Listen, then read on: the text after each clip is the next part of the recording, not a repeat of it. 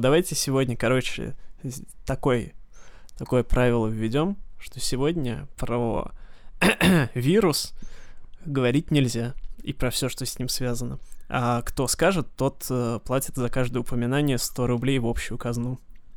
Ну это просто. Надо людям создать какой-то оазис, где не будет всего этого. Ну давайте, и хорошо. себе тоже. Здорово, чуваки, 17-й выпуск нашего подкаста. Вы отвыкли от приветствий, мы к ним привыкли. Привыкайте и вы. Если вы слушаете нас на ютубе, поставьте лайк, не пожалейте. С вас не убудет, как и с нас. А, можете подписаться, написать комментарий. Все, на что гораст русский человек, вот все вот, ну, вот мы ждем от вас этого. Если вы слушаете нас на Apple музыке, на Яндексе, ВКонтакте, ставьте какие-нибудь тоже знаки отличия. Все, чтобы поп-фильтр упал мне на нос. Знаете, на планете все хорошо. Вообще, да. Да, чемпионат э, Европы возобновили как таковой, Евровидение вот сейчас вот скоро должны снова начать. Солнце светит опять же, в магазины завозят новую продукцию, новую продукцию.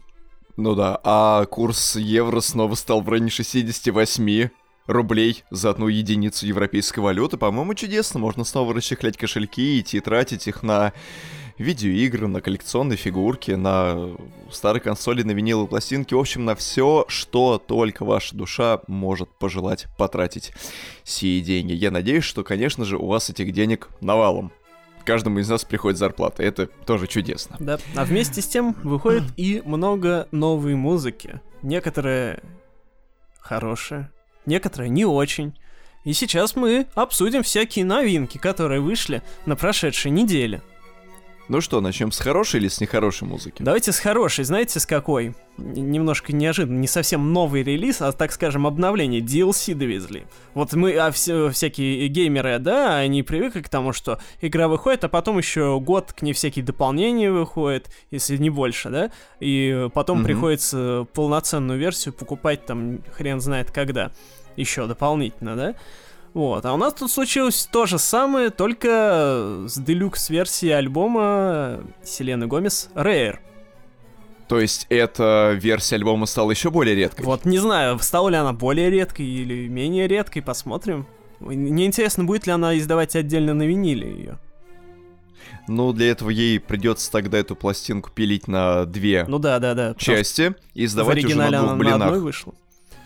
Ну да, а так как длительность альбома теперь возросла примерно минут на 10-12, то лучше, конечно, было бы засунуть ее на две пластинки. С технической точки зрения это было бы верно.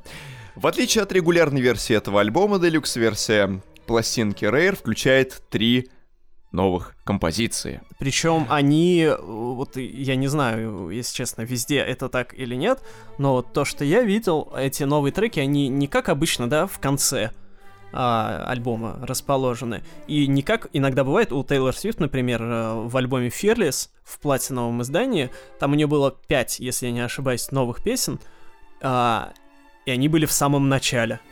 Вот это меня, меня каждый раз выносит. То есть вы хотите послушать классический альбом, да, который вы любите, и вам нужно сначала слушать фактически его конец, потом начало, и потом послушать до конца. Ну, это такое, если честно. Я всегда был приверженцем того, что все должно быть более-менее строго и канонично. То есть, если это бонус-треки, которые исполнитель решил не включать в основную линию альбома, то пусть они уж тогда будут в конце. Просто как приятное такое дополнение, как, э, скажем так, десерт после плотного и хорошего ужина например. Вот. Э, посему разносить треки либо в начало пластинку, либо по всей э, длительности ее размазывать. Да, бывают такие случаи, когда бонус-треки начинают распределяться где-то в плейлисте между там третьим и четвертым треком, шестым и седьмым. Встречается даже такое. Зачем это делают исполнители, мне до сих пор непонятно. Вот я сейчас открыл и проверил, собственно, как э, Селена расположила на новой версии альбома треки. И это вообще очень странно. То есть вот на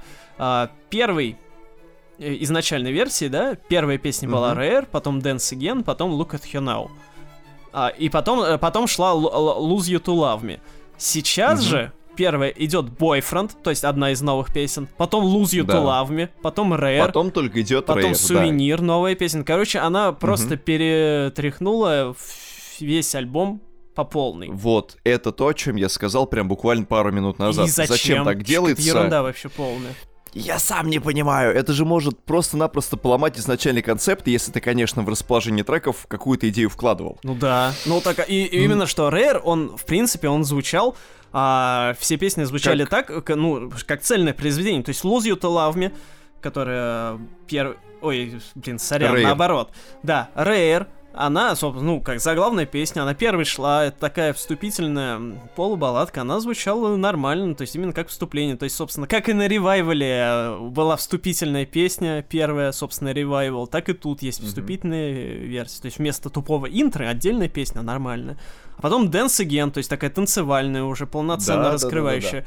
Сейчас же первый идет Boyfriend, новый трек, который, он хоть и хороший, уже давайте перейдем, ладно, к разбору новых треков, Ну да. а, Boyfriend хороший трек, но у него проблема в том, что он ну, неполноценный, на мой взгляд. То есть у него есть очень хорошая басовая партия, а, мрачная, такая танцевальная, и, в принципе, весь припев, который э, чисто на ней... Ну, в принципе, вся песня на ней построена, но прям классно обыграна эта партия именно в припеве вокальной партии. Опять же, в куплеты немножко, на мой взгляд, проседают. И ставить такую песню, которая хоть и, видимо, претендует на звание нового хита вселенной, потому что она выпустила еще и клип, в котором она Мгм. мужиков превращает в лягушек, а, это довольно странно. Не то, что она превращает М, мужиков в лягушек, это обычно. Да. А то, что такая песня теперь стоит первой. А потом Lose You to Love Me, то есть баллада. Да. Хрен А потом, э, а потом внезапно туда же врезается Rare, который вообще изначально правильно задавала тон пластинки. То есть, как бы, она и по идее, э, по своему смысловому наполнению была именно такой, типа, ты не хочешь, чтобы я была такой редкой девушкой в твоей жизни. Вот. А тут теперь э, этот акцент, вот этот, он смещается куда-то вот ближе к именно к тому месту, где пластинка должна, по сути, уже максимально раскрываться. И у тебя, правда, создается такое ощущение, что ты как будто где-то что-то упустил, и что вот это вот одеяло, оно было сшито вообще из каких-то разных кусков. Просто-напросто теряется все. Да, идет э, композиция Rare, после этого четвертым треком Новая идет песня композиция «Сувенир», Сувенир. Которая, на мой, Да. на мой взгляд, из всех этих э, песен наиболее слабая. Да, есть ну, такое, нет, она соглашусь. хорошая, она как бы такая типичная э, вселенская, вселенская. Все- вселенская, А, да. Но, ну, об- обычная она. То есть такой филлер. Ну да. Вот, ну, А под... Четвертой да, песни потом- просто ее вставлять. Не знаю, ее бы в конец куда-нибудь запульнуть. Впрочем, как и последовательно все треки, Ну, которые э, идут. собственно, да. Да. Затем идет э, там уже более родийно ориентированный Lottery Now, который, в принципе, и было... Ну, то есть полноценно... Хотя нет, да. Lose You to Love Me тоже он хитом был. Ну, в смысле, условно, он же был одним из... Ну, э, скажем так. Собственно, Lose You to Love Me и Look at You Now были первыми двумя синглами, Да. то есть основными э, паровозами вообще, локомотивами Ну, э, этого альбома. ко- Да, которые тянули альбомы в плане промо и в плане всего есть такое. Ну, просто, А- на мой взгляд, уж лучше Look at You Now было второй поставить. Ну, правда, После тогда бы Boyfriend, да. три, ой, две подряд танцевальные песни были бы, конечно, тут тоже... Ну, в общем, тут как ни посмотри, все равно все странно получается. После этой же самой песни, которая являлась локомотивом Lottery Now, э, Look at... Look at her now. Вот. Значит, после этой композиции идет снова новая песня, песня Ши. Лук на хер сейчас. Да, так сказать, лук на хер, как говорится. Чтобы у твоего мужа стоял 48 часов, прикладывай к херу простой советский. Вот. Ученые Да, потом- обалдели, когда увидели, что жена положила мужу в чай. Да. Ох. Потом идет песня «Она». Ну, это, скорее всего, кавер-версия Да, э, Кристина трека Арбакайте. Ну, Кристины это, собственно, тоже нов- «Она». новый трек, да, который Да. вообще довольно сильно рифмуется с бойфрендом. И вот Ши как раз, на мой взгляд, самая сильная из всех этих вещей. Я не понимаю, почему она выбрала бойфренд, а не Ши. А, масло Ши, может быть, ей не нравится. Не знаю, зачем было тогда такую песню писать про масло. Да, то есть, э, на мой взгляд, синглом новым, и вот который э, являлся бы локо- локомотивом этой делюкс-версии, нужно было выбирать Ши. Ну, соглашусь, потом уже после нее, допустим, поставить Rare, а затем поставить э, Look at Her Now, а затем уже поставить, ну, Да наверное... никак тут не нужно было просто в конец, нужно было поставить все и все. Да, нужно было просто, правда, эти три трека э, отправить в конец трек-листа и не городить ничего, потому что, правда, это очень сильно начинает портить общее впечатление. Особенно сувенир, который абсолютно ни к чему на месте четвертого трека после задающий тон Рейер. Я действительно не понимаю смысла всего этого. Пусть будет так. Надеюсь, что при переиздании этого альбома на виниле, если таковой со- состоится, эти три трека будут засунуты на вторую Да, сторону пластинки Да не, 2. не, не, не. Э, Кстати, возможно, такой порядок песен именно из-за этого и появился, что им нужно было по хронометражу как-то выровнять, чтобы это все на стороны влезло.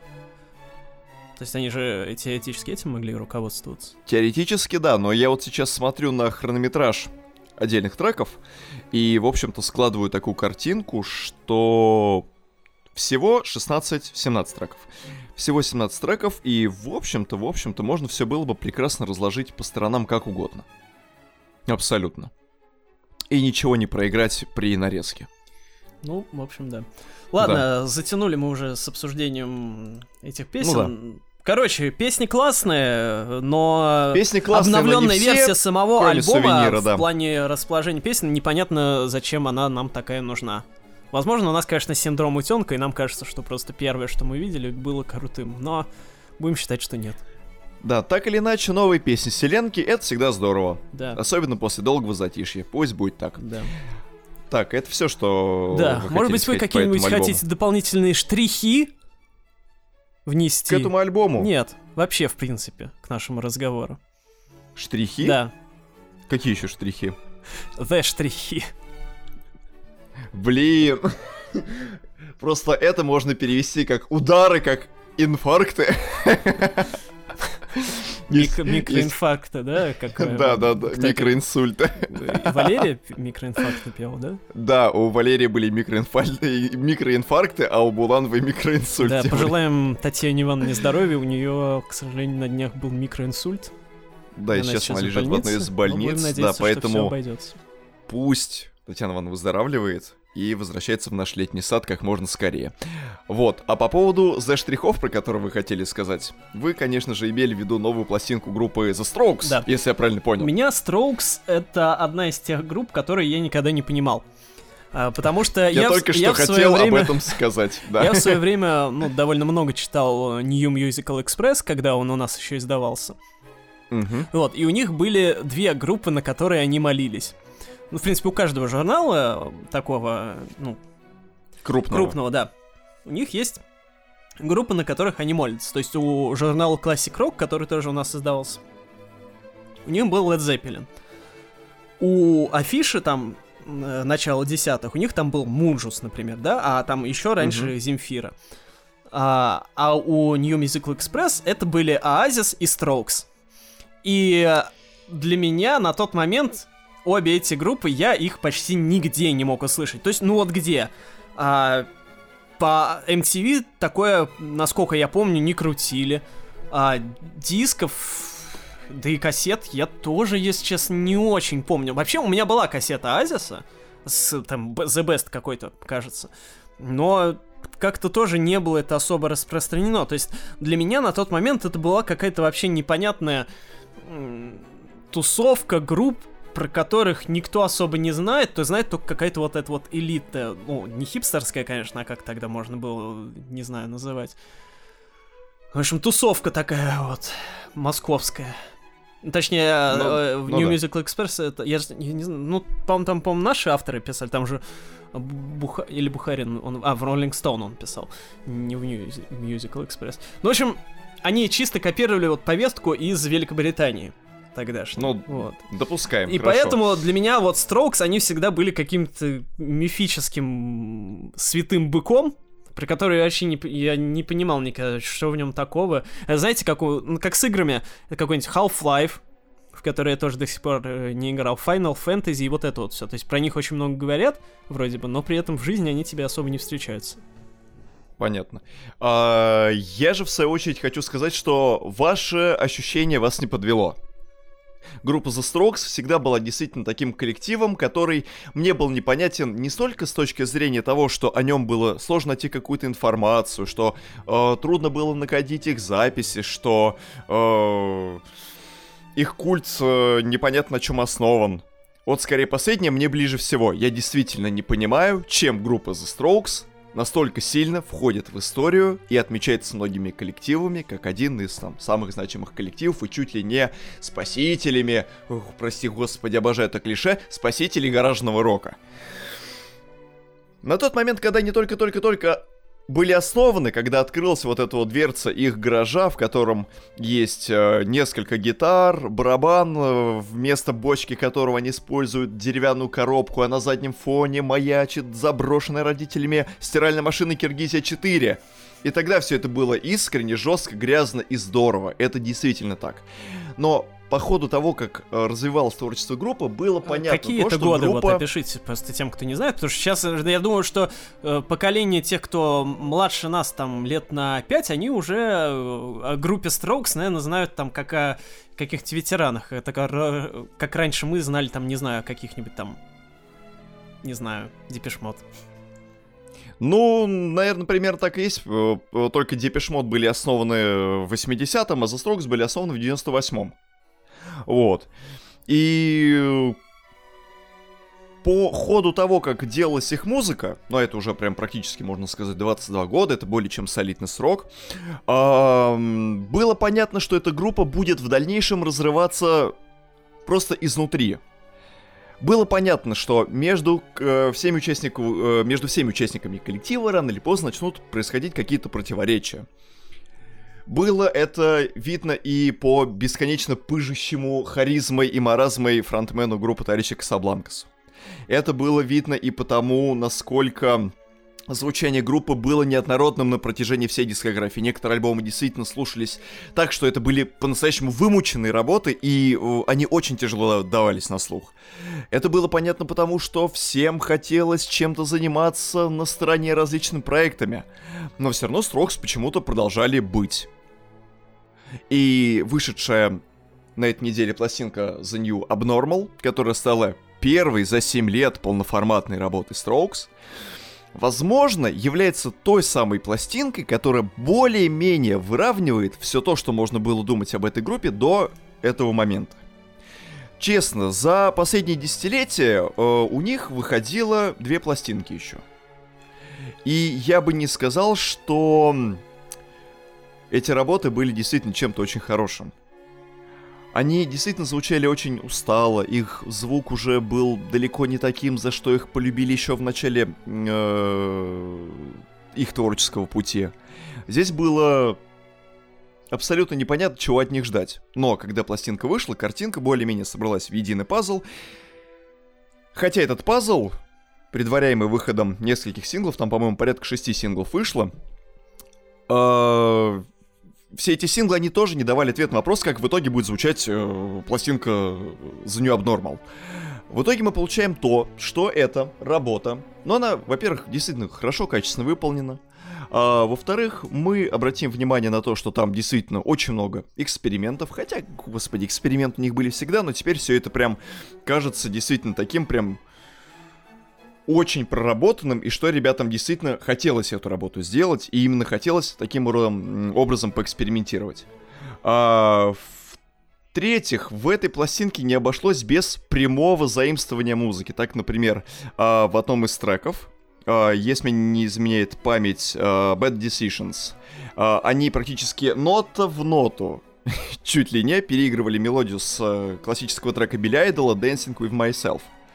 А, кстати, товарищи Беляйдл они поместили еще и как соавтора э, этой композиции. Не знаю, знает ли об этом сам товарищ Идл, фиг его знает. А, также случилось и в треке Eternal э, Summer, которая тоже э, обыгрывает мелодию классического трека Psychedelic Force The Ghost in You. Вот. А, все это, ко всему прочему, приправлено тем, что некоторые треки звучат как э, типичный Strokes, такие в классическом понимании, а некоторые вещи звучат очень так синтово, ретро, инди-попово. что вообще как бы немножечко выбивается из колеи. А последний трек так и вовсе такая очень-очень-очень хорошая баллада фактически самим себе. И как по мне кажется, что это, наверное, одна из самых лучших композиций, наверное, э, во всей истории Strokes, правда. Так, А окей. еще ко всему прочему, еще ко всему прочему, за пультом там же стоял Рик Рубин. Мгм.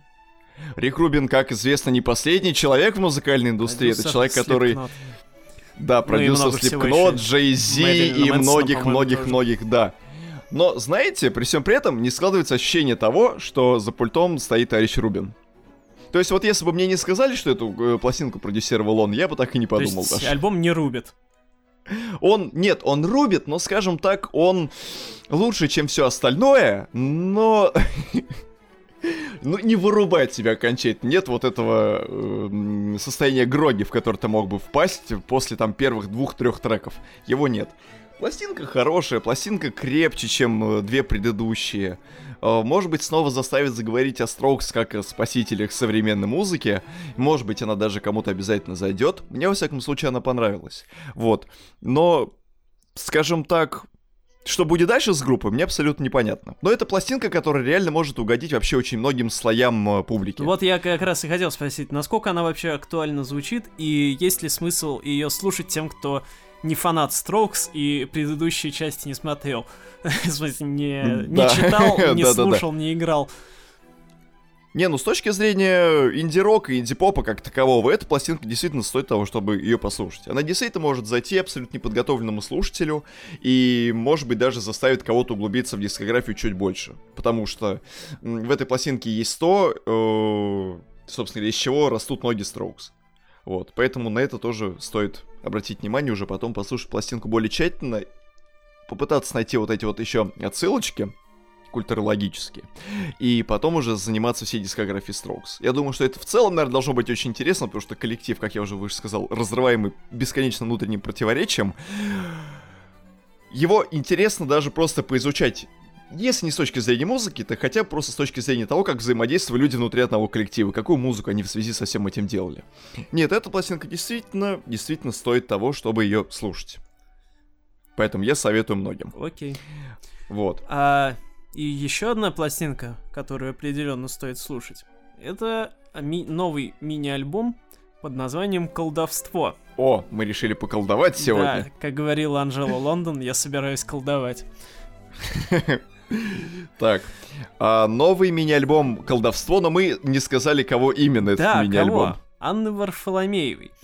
А, дама, которую мы уже, ну, в видео, по-моему, мы ее нигде не упоминали никогда, и в подкастах, соответственно, тоже, но я о ней писал какую-то где-то рецензию для ножа, насколько я помню, на ее альбом «Так легко», который выходил в 2019 году. Альбом был э, хороший, добротный, такой инди-поп с э, налетом ретро, ну то есть с таким, с очевидным налетом ретро, но без э, явной стилизации и все-таки с, с более-менее современным звучанием.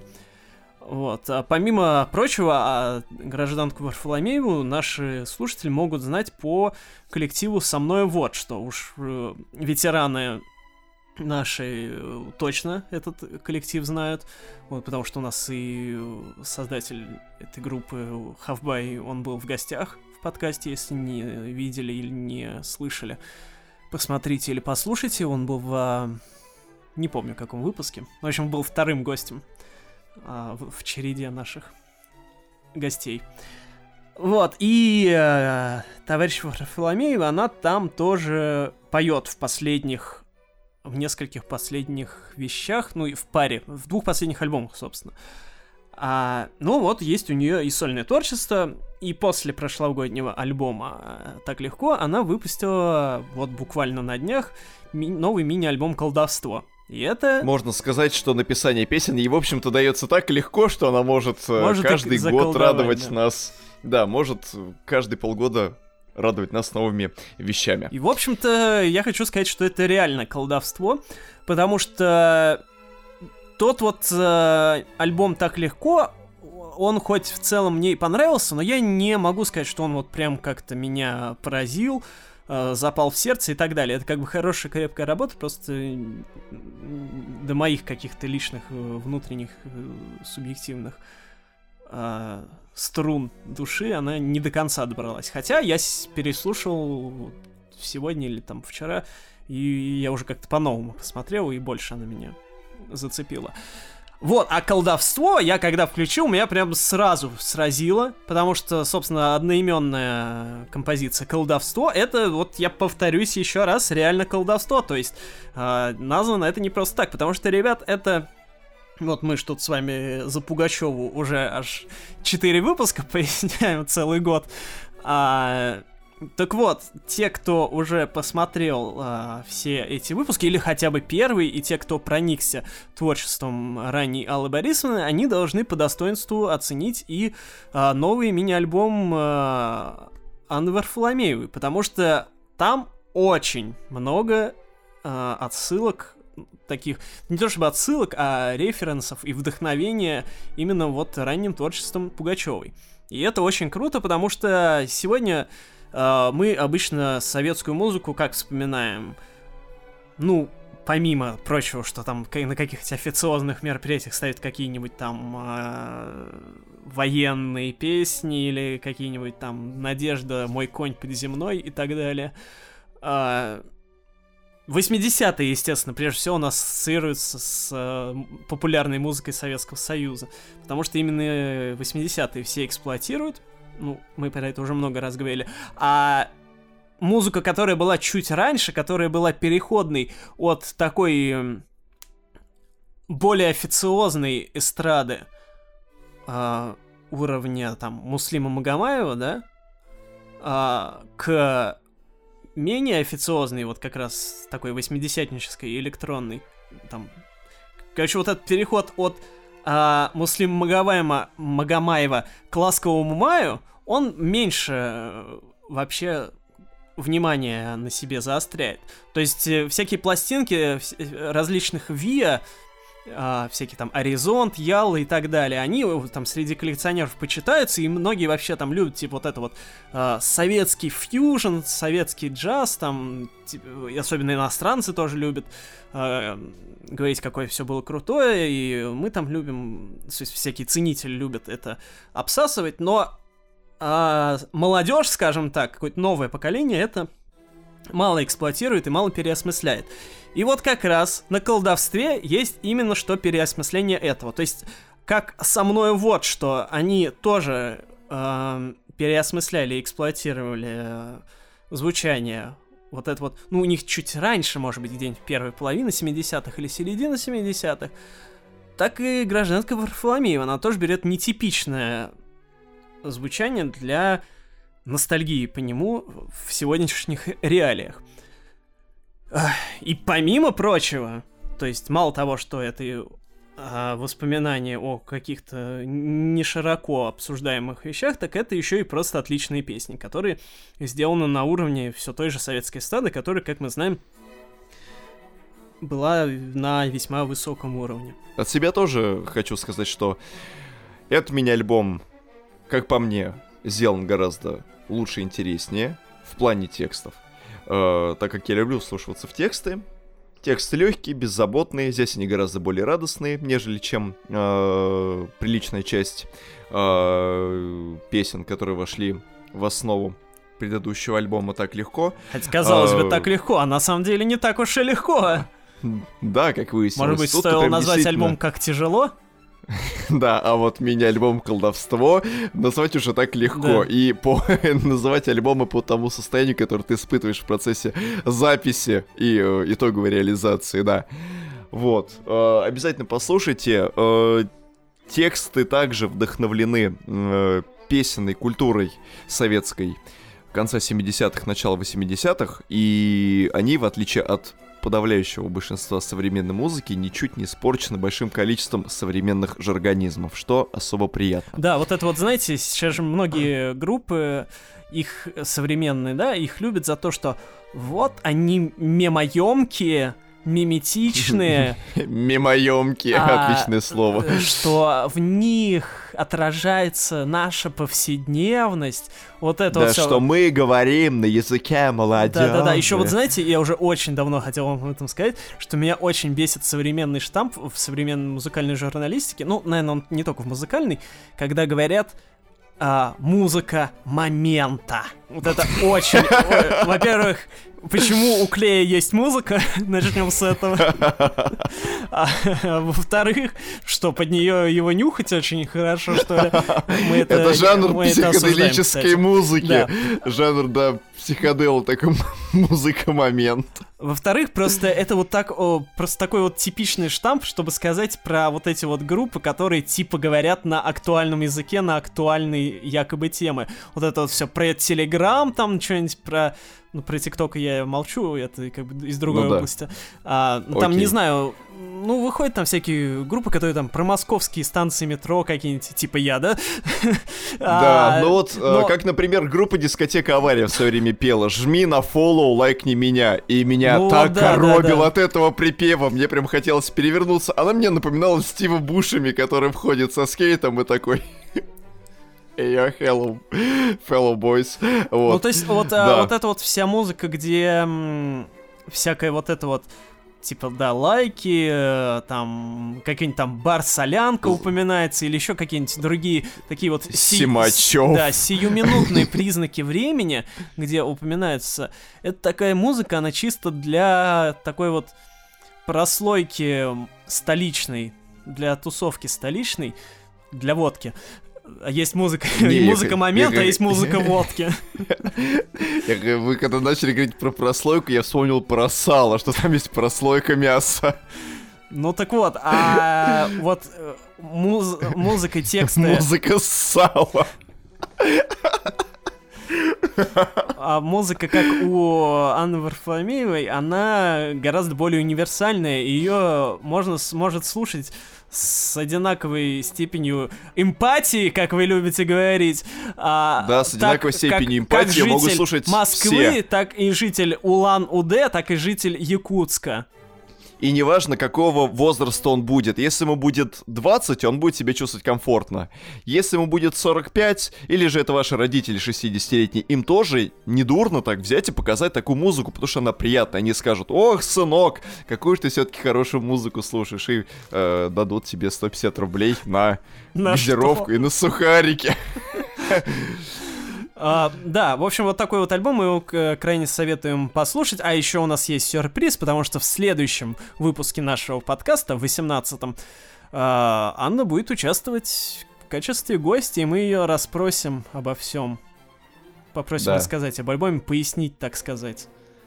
Пояснить, за что за ей легко. Как да, она, да. так сказать, это все наколдовала. И за порчу, за вот да. эти заговоры. И за Некрономикон, в частности. Да, так что да. Э, подписывайтесь где можете, чтобы не да. пропустить следующий выпуск. Да, хорошо. я, лич... я лично это сделаю, да. Антон Юрьевич, э, можете сказать, э, как вы относитесь к товарищу Андропову?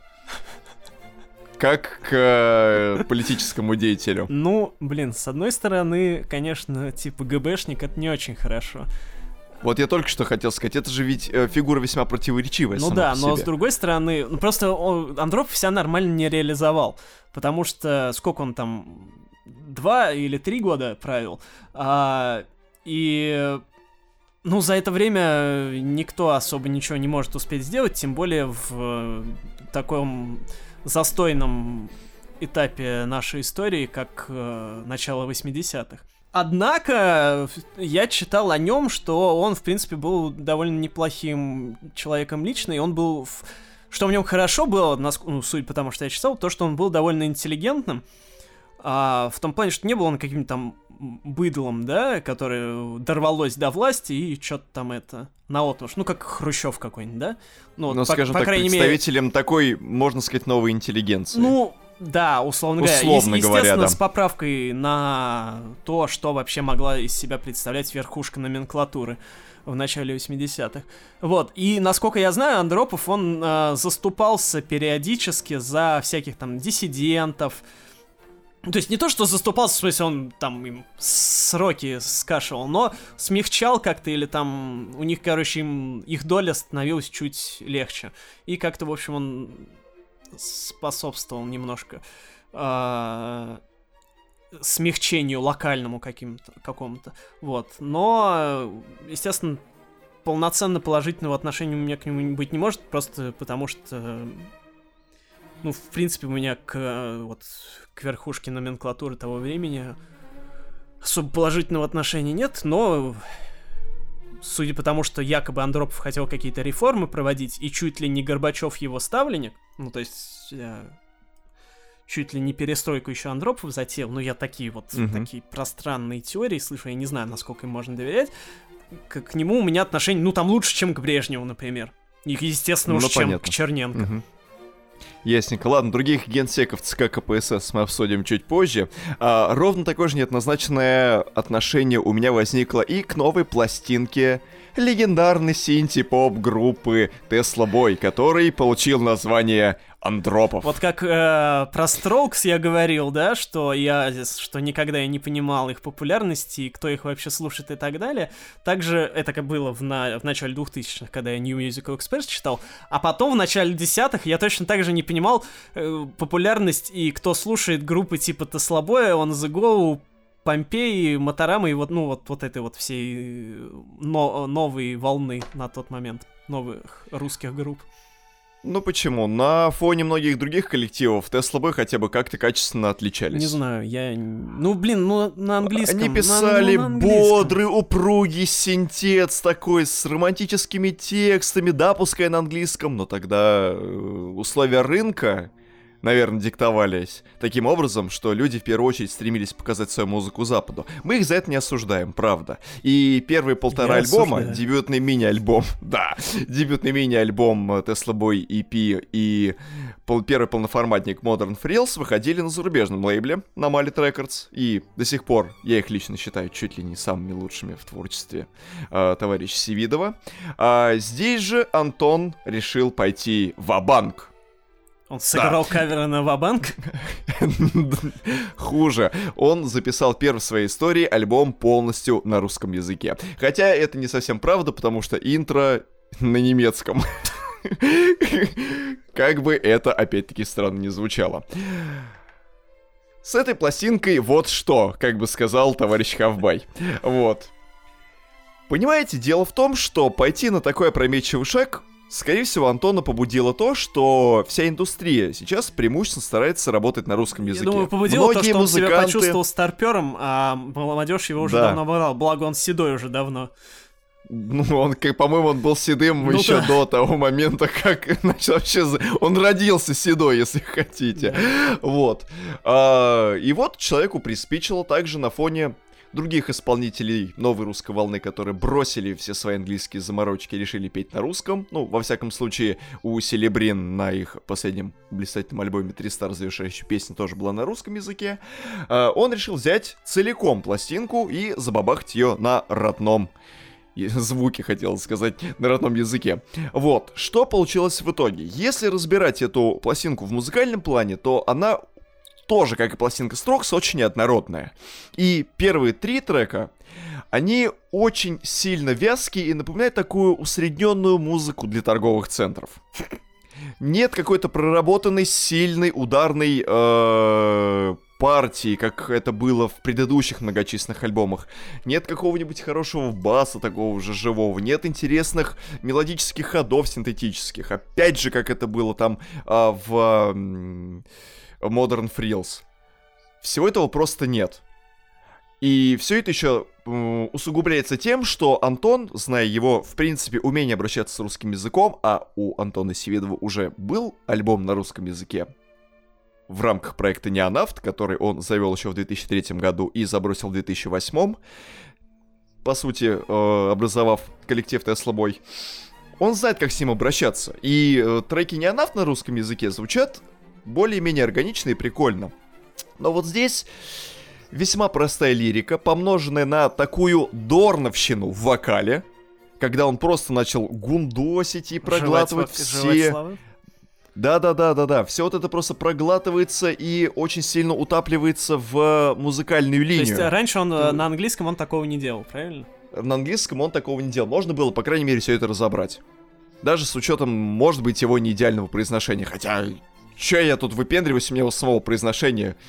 Сори, for my Смоленск прононс, да, но я и не пою как бы. А тут получилось то, что, ну вот ты слушаешь текст, пытаешься разобрать слова, но тебе это очень сложно сделать. А у него же еще и тексты тут обрели какой-то двойной-тройной смысл, и теперь он поет, например, э, про насилие домашнее в семьях, как э, в треке «Абьюзер», например. Э, текст максимально простой. Понятное дело, что он очень актуальный, но ты спой его так, чтобы его поняли люди. И если ты его споешь так, что его услышит человечество, то, возможно, ты сможешь срубить на этом какой-то куш, и э, ты снова будешь обсуждаем, количество цити- ци- цитирований твоей песни будет превышать все мыслимые и немыслимые размеры. Это было бы ок, это было бы нормально, действительно. Но он сделал так, как сделал. Уж почему, честно говоря, не знаю и, наверное, судить моего, ну, во всяком случае, не будем. Хотя он мог бы сделать гораздо лучше, и я лично знаю, что он на это способен. А, трек «Музыка моя». Мы ожидали, что это будет кавер на Алексея Вишню. Да. Но этого не произошло. Ну, и, в общем-то, слава богу. Да. А вот э, с середины альбома с трека «Ватикан» уже пластинка начинает играть более интересными красками, потому что, э, потому что трек «Ватикан» уже получает э, уверенную такую прям бочечную ударную линию, э, приятный Она бас. и да? Да-да-да, и текст, который вдохновлен э, товарищами Сарентино и Джудом Лоу. И э, выступлением Филиппа Киркорова на последнем новогоднем огоньке на Первом канале Мадонна в том числе. Там упоминается? Вы хотели еще и Серова туда приплести, да? Да. Или кто, кто там еще? А, Лобода же еще на это участвовала. Она в этом клип снимала там же, где Мадонна. На, ну да, да, да. В метро? Да. Деловой центр. Какие дела были у Мадонны в центре? Да. Ох. Вот. Э, затем трек «Самоконтроль», весьма прекрасный. Затем э, песня «Холт уйдет», которую мы уже слышали в качестве сингла до этого, тоже обалденная. Трек «Проспект», который звучит как такой Кейдж the Elephant на минималках. Это тоже очень хороший трек, который к тому же еще вошел в саундтрек к сериалу «Содержанки». И «Кровь на твоем лице», который плавно сначала перетекает из такой очень э, мрачной балладки к э, переливающимся синтезаторам на последней минуте. И вот вторая половина пластинки действительно спасает положение. Но первая половина, она очень-очень-очень тяжела к восприятию. И если вы сможете себя осилить, если вы сможете вот эти вот три трека, а альбом на самом деле очень короткий, вместе с интро всего лишь 9, если вы сможете, то альбом вам раскроется очень хорошо, и он вам даже понравится. Окей, в контексте, в контексте дискографии это слабое если не обращать внимания на язык, на слова и вот на все это чисто музыкально. Какое место он занимает? В топе лучших, в топе худших, где-то посередине? Займет ли он достойное место в дискографии? Я думаю, что да, это явно не Universe Made of Darkness, это точно не Modern Frills, это гораздо лучше, чем мини-альбом Moses. И, ну, это примерно как вот последний выходивший у него альбом Remedy, только с русским оттенком. Это вот где-то примерно уверенный такой середняковый Теслобой. Он занимает э, достаточно достойное место, но я знаю, что Антон может лучше. И я надеюсь, что в следующем альбоме, который он тоже запишет на русском языке, он попытается провернуть все вот эти свои русскоязычные штучки, положив их на предыдущий музыкальный опыт, который он использовал в самом-самом-самом начале творческого пути. И тогда я думаю, что результат превзойдет все ожидания. Чё-то мы э, слишком много пози- позитивного говорим.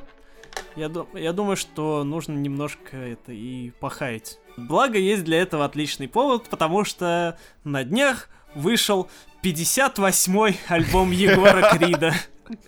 Мне кажется, это его возраст. И даже в свои 58 Егор Крид... Да. И даже в свои 58 Егор Крид будет строить из себя пацана, от которого будут течь 10 э, и 11 классниц.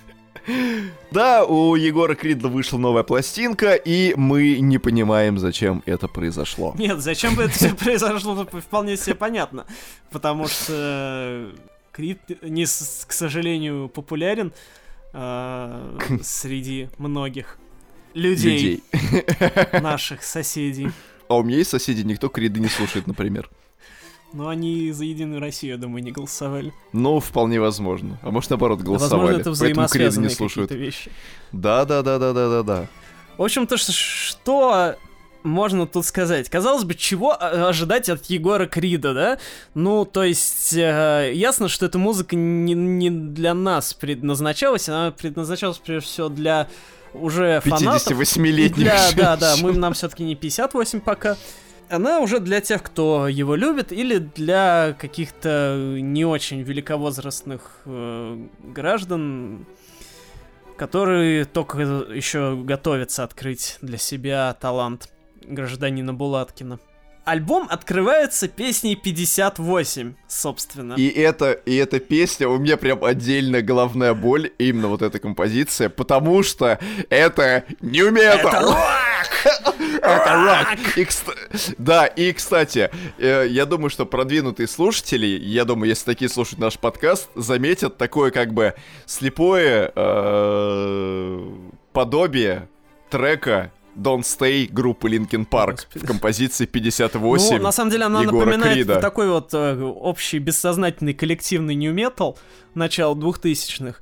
А, и мне просто очень смешно было слушать эту песню, ну, помимо там текста, который я уже не очень помню, но, естественно, там ничего такого ну там про то, что я устал считать а, деньги вот, вот, и этого, хочу этого, сидеть вот, играть Вот к этим вот темам еще вернемся. Вот, а, музыкально просто это очень сильно похоже на то, как в начале 2000-х, то есть, ну, опять же, да, коррелирует это вот с его отсылкой к нью-металу, угу. а, всякие поп-звезды, причем такие кондовые поп-звезды, а, они делали у себя рок-песни, потому что тогда был моден рок. И вот они хотели завлечь а, аудиторию, которая их не профильная, они такие, чё, типа, ребят, я намазалась там черной краской, перекрасил волосы в черный, сделала себе тушь вокруг глаз намазала, и взяла гитару, и теперь я рок-певица. То есть, например, там Бритни Спирс с песней I Love Rock and Roll так делал, но это, ладно, еще не самый такой яркий пример. А, ну да. И, в общем, это вот настолько похоже на вот такое вот тупое заигрывание а, с чужой аудиторией, а также помимо этого попыткой показать своей аудитории, которая привыкла, э, ну, какой Егор, какие Егор Крид поет песни? Милые, няшные, без каких-либо острых, острых углов, углов да. Так. Тут же он берет гитары, он серьезный парень, Посмотри на его темную душу. Он страдает, еще обложка там такая, он держит кулаки, у него татуировки черная бандана. То есть это даже не как черепашки ниндзя. Леонардо, Микеланджело, Рафаэль Лучше бы он был в бандане с черепашками ниндзя. Вот, то есть вся обложка, весь, э, и обложка, и первый трек сразу нас настраивает на то, какой же Егор Крид. Серьезный музыкант. Он не какой-то там исполнитель вот этих вот песен для девочек-малолеток. Уважайте его. У него есть гитары. Он металлист. У него песня идет минуту 52. Это все а не вс- а просто а все... так. А все песни этого альбома не особо это Да, а, там максимум песни, который идет, это 3.09, а большинство вообще по 2 минуты. То есть, в принципе, заряд а, всех песен, он такой чисто тиктокерский. То есть там во всех песнях а, в припевах есть э, определенные хуки, которые как раз вот в эти 15 секунд тиктоковские, они укладываются, я думаю, что э, в скором времени он начнет это активно эксплуатировать. Так вот, э, не только э, заглавный трек 58 настраивает нас на соответствующий лад, что типа Егор Крид-то уже не такой, какой он был, но и все в текстах альбома хочет нам так и сказать, что я большая звезда, но я до вас не схожу, у меня есть деньги, я устал их считать, да? И вообще я крутой, но я такой же, как вы. В общем, он всеми способами пытается распрощаться со своим прошлым, с вот этим образом ванильного мальчика, что, собственно, он делает не только на альбоме, а, в принципе, после того, как он ушел с Black Star в 2019 году, он делает это везде. А, то есть, а, он пытается везде быть таким мачо, пацаном, который по понятиям говорит. Вспомните одно его интервью Дудя, да, с Дудем, э, где он э, с этим, с Поперечным говорит, да, где у них типа терки были. Он такой, чё ты, ты чё, ты меня уважаешь, ты меня уважаешь. В целом, э, на Black Star он тоже показывал себя с темной стороны, потому что, как и все на Black Star, они все носили черное, предсказуемо. Э, и тоже они пытались все себя показывать как, йоу, мы серьезные рэперы, вот, то есть у них у всех был такой опломб, и у него в том числе. Но просто у, у Крида-то на Star у него же выходили там и такие вот песни, это «Мама, я э, схожу с ума», это выходило у него на Star. У него там, да, были такие песни, которые тоже якобы с серьезной стороны его показывали, но были у него даже еще после того, как он ушел с Star, у него был вот это вот сердцеедка, там каверы вот это на миллион роз, алых роз. А, этот цвет настроения черный, ну, он тоже такой... Тут... А, нет, цвет настроения черный, Опасный, на Black ну, а, ну да. Короче, да, он вот как-то всем пытается вилять между вот это вот четким пацаном и покорителем дамских сердец. И этого все очень комично слушается, потому что он все равно остается покорителем дамских сердец, как бы он ни пытался выделываться. Ну да, потому что ровно после трека 58 все скатывается да, да, ровно да, да, к тому, во что мы э, привыкли одевать Крида регулярно. Да он и сам, в общем-то, не против, он сам в это давно одет. А, так, например, в композиции «Мне все Монро», которую он записал совместно с Хамали и Наваи, все опять-таки сводится к тому, что вот, эта девочка такая, она танцует, э, все классно, но я пьяный, я тебя любил, но я что-то не могу. Плюс в этом треке полно отсылок к предыдущему творчеству всех товарищей Хамали и у них же была песня «Девочка в войнах». Вот. Да, да, да. И, да. Которая и, состоит примерно собственно... из одной фразы «Ты девочка война». Девочка в войнах. Э, вот. Девочка. Э, Вот.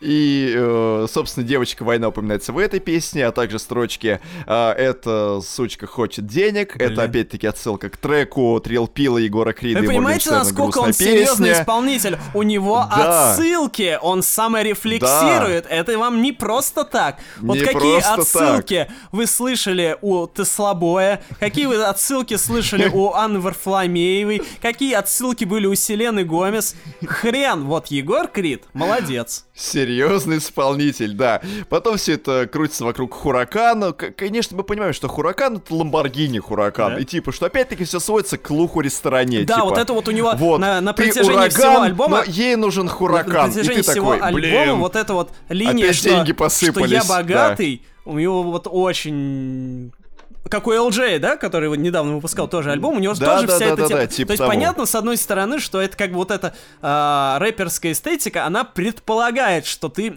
себя ставишь выше остальных, в мати... и ты должен свой материальный статус подчеркивать. Это понятно, Ну, да, Егор Крид не допустим... рэпер! Да, но и если у LJ песня про то, что он богат и он хочет саморазрушаться, и как бы у него есть деньги ну, да, на да, это, да. окей а, то Егор Крид все равно держится такой позиции, типа, у меня есть деньги, я их трачу на дорогих сучек. Ну, да. И как бы, ну я все равно остаюсь самим собой, я все нормальный парень, типа, блин, э, все в ваших руках.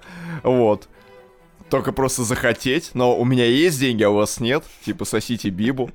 вот, под это же, это же и в треке Барби, который он совместно с Давой записал, там что типа Барби нужен домик, но что-то вовсе не кукольный, бла-бла-бла, и ей нужен Кен, а Кен это, насколько я помню, существо, у которого нет письки, вот, поэтому тут тоже все весьма сложно и неоднозначно. Да, и товарищ Дава тоже ведь активизировался с той парой, как стал эм, встречаться с Ольгой Игоревной Бузовой. Понятное дело, нужно соответствовать той женщине, с которой ты живешь живешь, поэтому мы его простим за этот feat. Ну еще вот девочка с картинки, там примерно то же самое. А, она с картинки, она не для тебя, ей нужен пацан такой типа, как я, у которого cash, мэш э, и проездной тройка заполнен на следующий год. Вот. Да, мы его даже за это не осуждаем, но слушается это э, в... Э, с учетом того, что Егор хочет положить все, корзи... Э, все яйца в разные корзины, очень смешно. То есть он хочет быть везде. Он хочет и быть пацаном, который семечки полузгать в приставку, в боевых жаб там на двоих порубиться. И в то же самое время он готов прям сорваться от батиного телека из прокуренной комнаты и пойти разбрасываться деньгами направо и налево. Но! далеко не этот трек является клиффхенгером да, этой пластинки. давайте не, э, перестанем не замечать слона в комнате. Да. Главное, ради этот, чего этот вообще слон, записывался этот, этот слон альбом, это Нюша. Удалил, удалил родинку. Да, да наш слон без родинки. Смит. Да, не, да, так сказать, наш слон без родинки уже и не слон, как бы. А, а, непонятно тоже, к чему записана эта песня. Ну, понятно, чему? понятно. нет, понятно. Давайте объясним немножко контекста для тех, кто а, не вхож в а, гламурный в мир современной эстрады. Егора Крида. Да. Короче, Егор Крид вот. когда-то встречался с Нюшей. А, Нюша, для тех, кто совсем старый, это дочка Владимира Шурочкина, одного из участников поздних составов а, «Ласкового мая». И, в общем, Егор Крид встречался с Нюшей лет, наверное, уже 10 назад. Может, даже Ну больше. да. В то время, когда Нюша была офигенной Да, когда еще Нюша не просрала все полимеры, популярных. а Крид да. только начинал свое восхождение, и, по-моему, еще на Блэкстаре даже не был. Да. И а, ну, потом они, собственно потом говоря, разбежались, они расстались, как это бывает. И долгое время, собственно, вот буквально до этого года, они как-то постоянно в интервью друг о друге не очень отзывались. То есть Нюша, я не помню, отзывалась ли она как-то о нем, а вот он любил припоминать там, что якобы отец ее, ее его не взлюбил, и типа она богатая, а он бедный, может, он вот все компенсировать хочет, что а он... теперь у... А теперь у него много да, денег. Да, да. Короче, как-то вот постоянное какое-то напряжение было между ними в этом в медиапространстве звезд, скажем так. То есть те вот, кто с... хоть как-то следил за тем, что происходит между деятелями эстрады, в принципе, знали, что между ними есть терки. И поэтому э, их примирение, которое случилось вот буквально только что, это для вот этого, так скажем, инстаграмного фешенебельного мира, это большое событие. И поэтому их совместный трек это очень э, хороший способ привлечь внимание вообще к выпуску альбома. А, да. Вот, что тут самое смешное? Ну, песня, она ни о чем. Это, окей, они там просто друг друга, раз, э, друг другу, грубо, грубо говоря, признаются в том, в чем они были неправы, и обвиняют, ну, так, говорят, в чем тот был неправ, говорят, в чем они были неправы, и такие, короче, э, Ну, в общем, разборки. в итоге в конце все друг друга да, просили, да, да, да, да, все будут счастливы, да. Вот. Самое смешное в продвижении этого альбома то, как а, песня продвигается на телевидении. Вы думаете, Егор Крид пошел на телевидение продвигать альбом? Нет. Нет. Вместо этого Курганту пошла Нюша. В связи с чем? И решила продвигать да, эту песню. она пришла туда, потому что у Егора Крида вышел альбом. Я вообще не понял этот момент.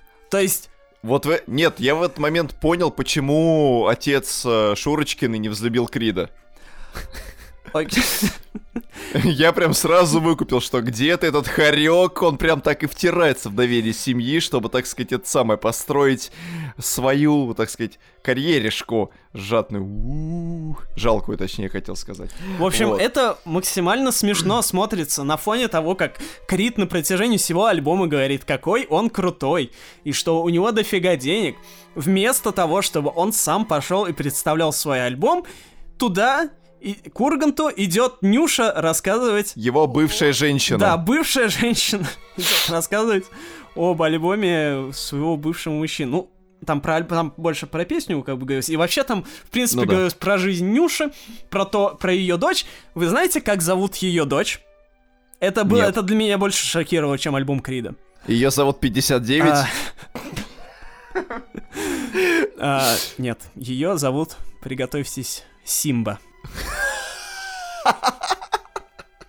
Я, я не против каких-то экзотических имен. Хоть называйте там э, своего... э, Симоном да, или хоть Пумбой. как угодно, хоть Трактор 59, хоть Егор Крид, хоть как угодно вообще.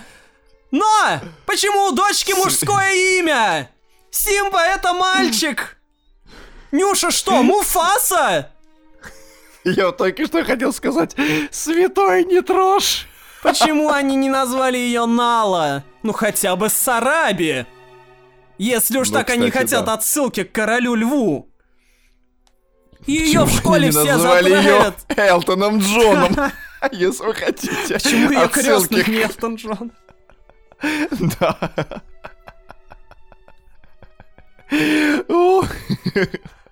В общем, с промо-компанией происходит абсолютная жижа. Если вы послушаете трек, в принципе, да, в треке вообще ничего особенного, текст весьма глупый, то, что вот, как бы, то, что между нами есть, это отношения полурабочие, но это как бы не любовь, и все такое вот э, в таком духе. И абсолютно нелепо там смотрится вокал Нюша.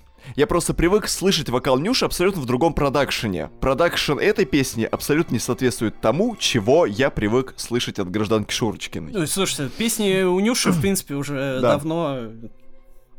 От них уже, в принципе, Это давно ничего не ждешь, и там... Ну, это Когда у него вообще но они- последний раз хорошая ну, песня даже- выходила? Вспомните, пожалуйста, чтобы был продакшн, как в каком-нибудь в цунами, да, скажите еще.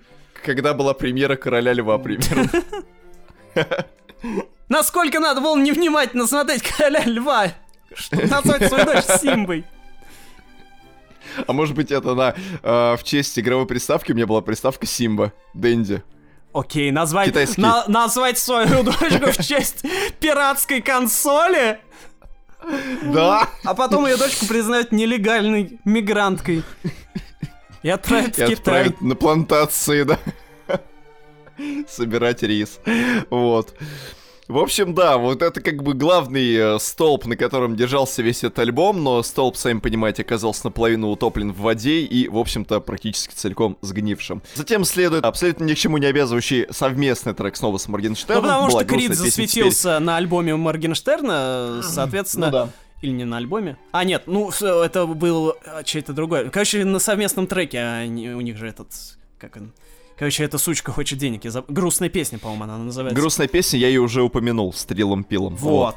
А, Да-да-да. И, э, в общем-то, в этой песне тоже нет ничего примечательного. Трэповые трещотки, читка. Я, честно, не понял, где там Моргенштерн. Крида. Это, он, наверное, вот на заднем фоне Не, я слышал там, что он... А! А! «Бе», а вот это шиш. Да, да, вот да, эти, шиш, там вот это все, да, да. Факт. Да, вот я, я, я, если честно, мне показалось, что вот это все в этом участии А. Моргенштерна и заключалось. То есть Крид как будто просто вырезал из типовой, даже не из песни, а из какого-то стрима Моргенштерна, где он просто какие-то слоги между словами вырезал и вставил себе в песню. Да, вот. И там еще была такая строчка примечательная, сейчас вспомню, а да, на мне сейчас будьте маме, дикий будто панин. Что-то такое. Ох, хата будто гроб. Там еще такое было. В общем, ребят, с точки зрения текста, а, это, конечно, нечто. С точки зрения участия Моргенштерна, тем более. В общем, мы ставим этому альбому 10 из 10. Пи- Вообще-то 58 из 10. Давайте вообще все сказать, альбомы best. оценивать по 58. 58 кридов Бальной из, пи- из шкале. 58. да. Хорошо, это Best New Music по версии Pitchfork. Ох, да, как-то вот так. Ладно, расскажите про что-нибудь хорошее. У вас есть что-нибудь хорошее? Да, да, про что-нибудь хорошее, давайте я сейчас быстро пробегусь по блоку. У меня еще есть один альбом, и давайте я быстро задам блок синглов. Все это прям буквально очень кратко, но это, э, так сказать, блок имени того, на что нужно обратить внимание. Это новая студийная пластинка э, американской синти-поп команды Adult, которые записали этот альбом, запершись в подвале без окон, без дверей, полногорница людей, выкрасивших, э, выкрасившие стены в этом подвале черной краской для того, чтобы максимально депривировать а, ощущение от окружающего мира и зафиксировать свои изменения восприятий. Не знаю конкретно, сильно ли это повлияло на запись альбома, но в целом это, как обычно, добротный, плотный, жгучий синти-поп, з- замешанный с EBM, Музыка идеальна для плясок э, в конец света. Благо, судя по так сказать, обстановке во всем мире, этот конец света будет очень близок. Вот. Фу, А затем. и, можно ли группу Adult слушать тем, кому не исполнилось 18 лет? Нежелательно. Ясно. Вот. Ам, затем а, блок синглов, три сингла, о которых надо вспомнить. Значит, первый сингл это, естественно, новая музыка от моего любимого короля оранжевое лето. Эрнеста Грина, более известного как Wash It Out. Он записал новый трек под названием Too Late, попросил э, своих поклонников накидать ему в личку роликов атмосферных, в которых есть э, океан, вода, расслабленность, чил и вообще все здорово.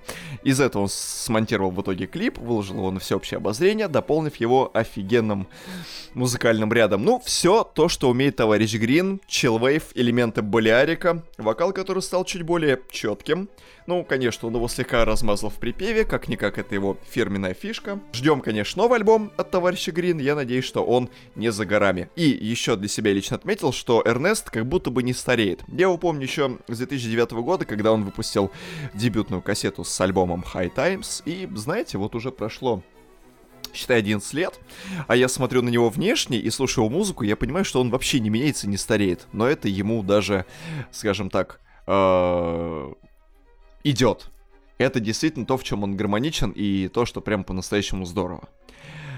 Вот, сейчас секундочку, еще один сингл. А, э, вам обязательно нужно ознакомиться с первым спустя 11 лет альбомом синтепоп команды Desire.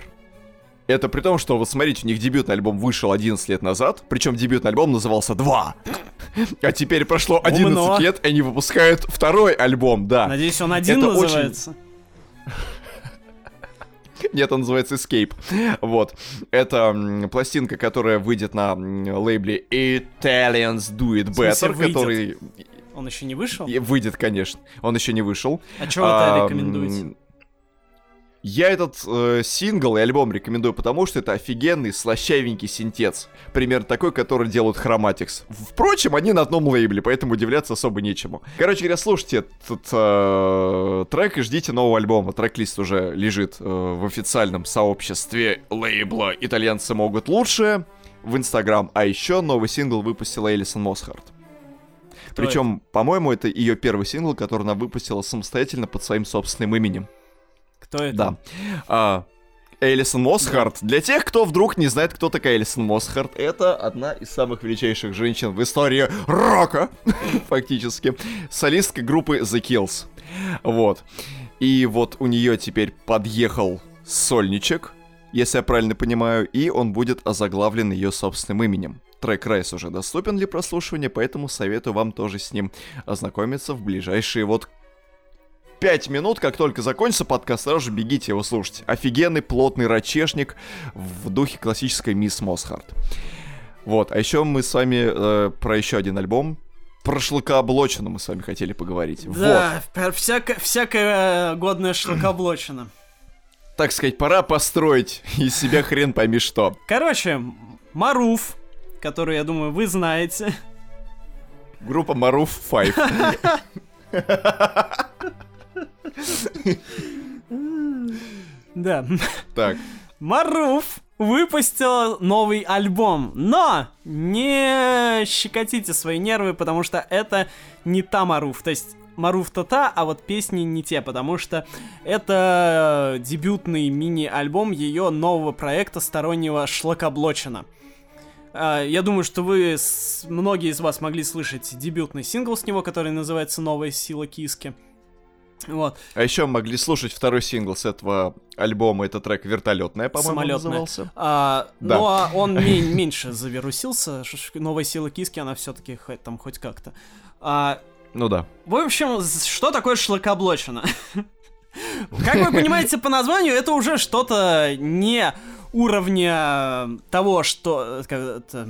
Как это? Dark Water называлось? Короче, Drunk Groove, да? Его самая известная песня. То есть Да. не что-то серьезное. Blackwater альбом. А, это не что-то серьезное вообще от слова совсем.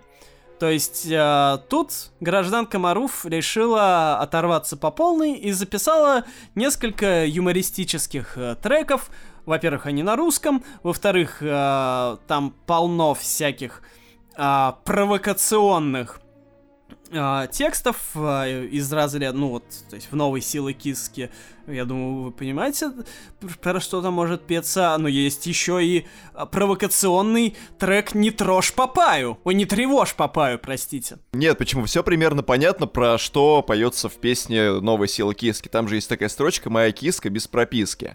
А, все дело в том, что кошкам а, в Москве очень сложно получать регистрацию, и этот вопрос уже давно должен был быть поднят общественностью. Мне и кажется, как это сделать, если не через музыку? Мне кажется, это проблема, знаете, отношений между Украиной и Россией. То есть Маруф, она сейчас как бы балансирует на двух... Эм, материках, на, Да, на двух так. материках, потому что так-то она украинская певица, но по факту она больше времени проводит в России, потому что тут у нее и дохода больше, и все такое, и вообще она там в свете недавних событий она вообще в России застряла и не могла выехать э, обратно э, на родину. Угу. А... И вот, как бы, возможно, она ощущает себя без прописки. Но на самом деле нет, потому что э, альбом это просто чисто такой степ над всем и просто... Степ, угар и садомия. Да, просто альбом записан весело, для просто... того, чтобы просто оторваться, потому что Маруф после большого успеха ее дебютника нужна была какая-то отдушина. Она записывала под, ну, под псевдоним Маруф мини-альбом, который выходил или в конце 19-го, или в начале 20-го, я забыл. Ну, он был, конечно, гораздо слабее, чем ее дебютник, а, и поэтому, видимо, она решила еще больше оторваться и вот запилить вот такой вот фиготень, которая, возможно, завирусится, как-то ее с новой стороны покажет, ну и просто поможет ей э, расслабиться, скажем так.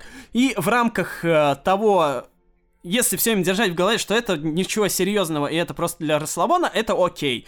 Но если пытаться это воспринимать хоть немножко серьезно, то вот кроме песен «Новая сила киски» и «Самолетная», то тут, ну, там не к чему ухом зацепиться. Даже хочется как-то потревожить уже Папаю, чтобы хоть что-то было. Вы так грустно закончили повествование. Пишите в комментариях, потревожили ли вы сегодня свою папаю, да, те, кто нас смотрит, те, кто нас слушают. У меня, э, чтобы не заканчивать на минорной ноте, у меня остался еще один альбом, о котором я кратенько скажу. А, вы мне только скажите, вы мозаики любите собирать? Мозаики? Да. А, ну, вот именно собирать мозаику да. в детстве я не любил, а вот мозаику как искусство я очень mm. люблю. Советскую. Да. Вы же, ну вы же знаете, ну, да. я бегаю да. по Москве фотографирую, мне это нравится. Ну вот, да. я вам могу теперь посоветовать датскую мозаику. Не только все советскими э, как-то это себя тешится, тешит, да? да, ну вот. Но есть датская мозаика. Так. В общем, госпожа Л- Линет Дамстед, родом из Дании, юная певица, угу. выпустила свой дебютный альбом. А при чем тут мозаика? Потому что псевдоним этой певицы — Мозаик. И альбом так и называется «Мозаик». Замешан ли тут Сергей Мозаев, мы не знаем. Сергей Мозаик. Так вот, значит, этот альбом, он, с одной стороны, про него, в принципе, нечего сказать, потому... но есть что послушать. Потому что это типичный скандинавский поп от юной исполнительницы, которая еще ничего особенного не добилась. И вот она только начинает, но звучит это очень круто, но при этом типично. То есть ничего там в плохую или в какую-то супер выдающуюся сторону. Нет, это просто такой пример э, классного середнячкового э, модернового попа, который очень приятно послушать, пускай там и нет каких-то супер-мега хитов. Поэтому просто, если вы любите э, типичную современную попсу, а если вы на нас подписан, то по идее вы должны к этому какую-то склонность иметь, а, то этот альбом для вас. А, я не думаю, что как-то эта певица сильно прославится, поэтому, возможно, это ее последний альбом. а... Поэтому давайте называть это музыкой момента. Да. Вот, не знаю, можно ли это называть музыкой ПВА. А... но... Музыка силикатного да, клея. Ну, послушайте, Канцелярская музыка, да. подумайте. У, у себя на, на сайте там... Они даже сказать нечего. То есть это так, у нее там типичный такой пресс-релиз начинающий певицы. Как у нас пишут э, пресс-релизы дурацкие, так и у нее. Типа, я там оттуда, оттуда-то, всю жизнь я там занимаюсь музыкой, первые мои песни спродюсировал там человек, который был знаком с продюсером такого-то. А, Человек-паук. да. Но, к слову сказать, там с а, ее а, песни ей помогала сочинять какая-то дама, которая а, работала над одной из песен к саундтреку а, «Грязные танцы». Ну, то есть, Воу. вот такого уровня, что там знакомый знакомому помогал работать над треками и все такое. То есть, вот упоминаются самые мелочи, чтобы хоть как-то завлечь э, слушателя. Но завлекать ничем не надо, потому что просто классная попса. Все, конец. Хорошо, если конец, тогда слушайте нас на всех возможных платформах, таких как SoundCloud, VK, iTunes, Яндекс. Смотрите нас на Ютубе, лайкайте, старайтесь не дизлайкать, пишите много-много-много комментариев про то, насколько сильны ваши киски, устройте кошачьи бои на худой конец, если есть такая возможность. С вами были Филарет Мстительнович. И Орех Справедливович. Справедливо. Все, всем, так До сказать, свидания. благ.